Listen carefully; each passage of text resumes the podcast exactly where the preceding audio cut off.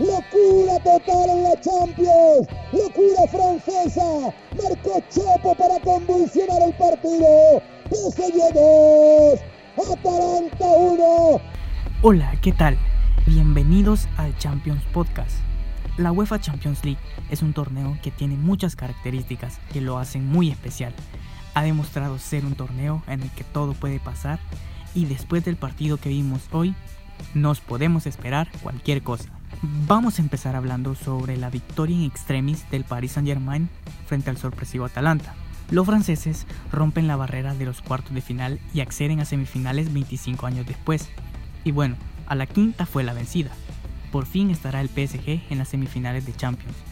Lo consigue tras 25 años de espera después de una eliminatoria agónica que parece haber espantado los fantasmas de años anteriores. Se alinearon los astros en forma de Neymar Jr. y Kylian Mbappé para remontar un partido que en el minuto 90 tenían perdido. Menos de media hora tardó el Atalanta en recordarle al PSG los fantasmas del pasado, en concreto en el minuto 27. En ese momento, con mucho partido aún por delante, los parisinos confiaban en la remontada, pero los minutos iban pasando y el gol seguía sin caer. Rondaba por la cabeza las eliminaciones de otras temporadas contra el Manchester United, Chelsea o Barcelona.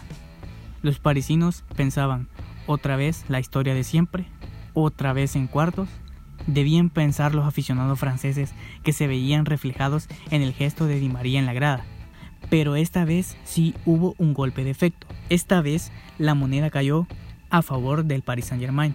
Corría el minuto 90 del encuentro cuando el balón llegó en banda derecha a Chupomotín, que puso un centro al área para que Neymar la bajara con el pecho y este se dio a Marquinhos para hacer el empate. Lo hizo con un disparo que a pesar que tocara en un defensa italiano, entró. Ahí cambió la historia del Paris Saint Germain en Europa. Prueba de ello, el gol de Chupomotín tres minutos después, que supuso el pase a semifinales. 60 minutos habían estado los parisinos sin capacidad de empatar y así como por arte de magia, en 3 minutos hacen dos goles. Lamentablemente para el Atalanta de Gasperini, así es el fútbol. Cabe mencionar que Neymar Jr. estuvo a un nivel balón de oro. Tiene una mención aparte el partido del brasileño, ya que fue el mejor de largo.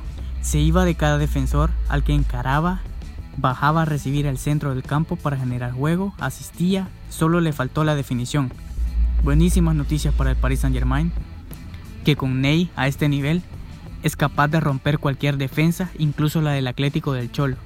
Mientras tanto, mañana podría ser una noche mágica para el Atlético del Cholo Simeone. Frente tiene un rival muy duro, que lleva años consecutivos dando de qué hablar, como lo es el Leipzig, quien fue campeón de su grupo tras sufrir una sola derrota, se impuso al Tottenham, subcampeón el año pasado, en octavos de final. El Atlético, que ha sido muy tenaz durante toda la temporada, sufrió solo dos derrotas en la fase de grupos, pero se reafirmó como uno de los equipos a evitar al eliminar al defensor de título, el Liverpool, en octavos de final. Y bueno, esto ha sido todo en Champions Podcast. Disfruten del deporte más hermoso del mundo, que la Champions es la cura para los que nos está atormentando a nivel mundial. Nos vemos en el siguiente podcast.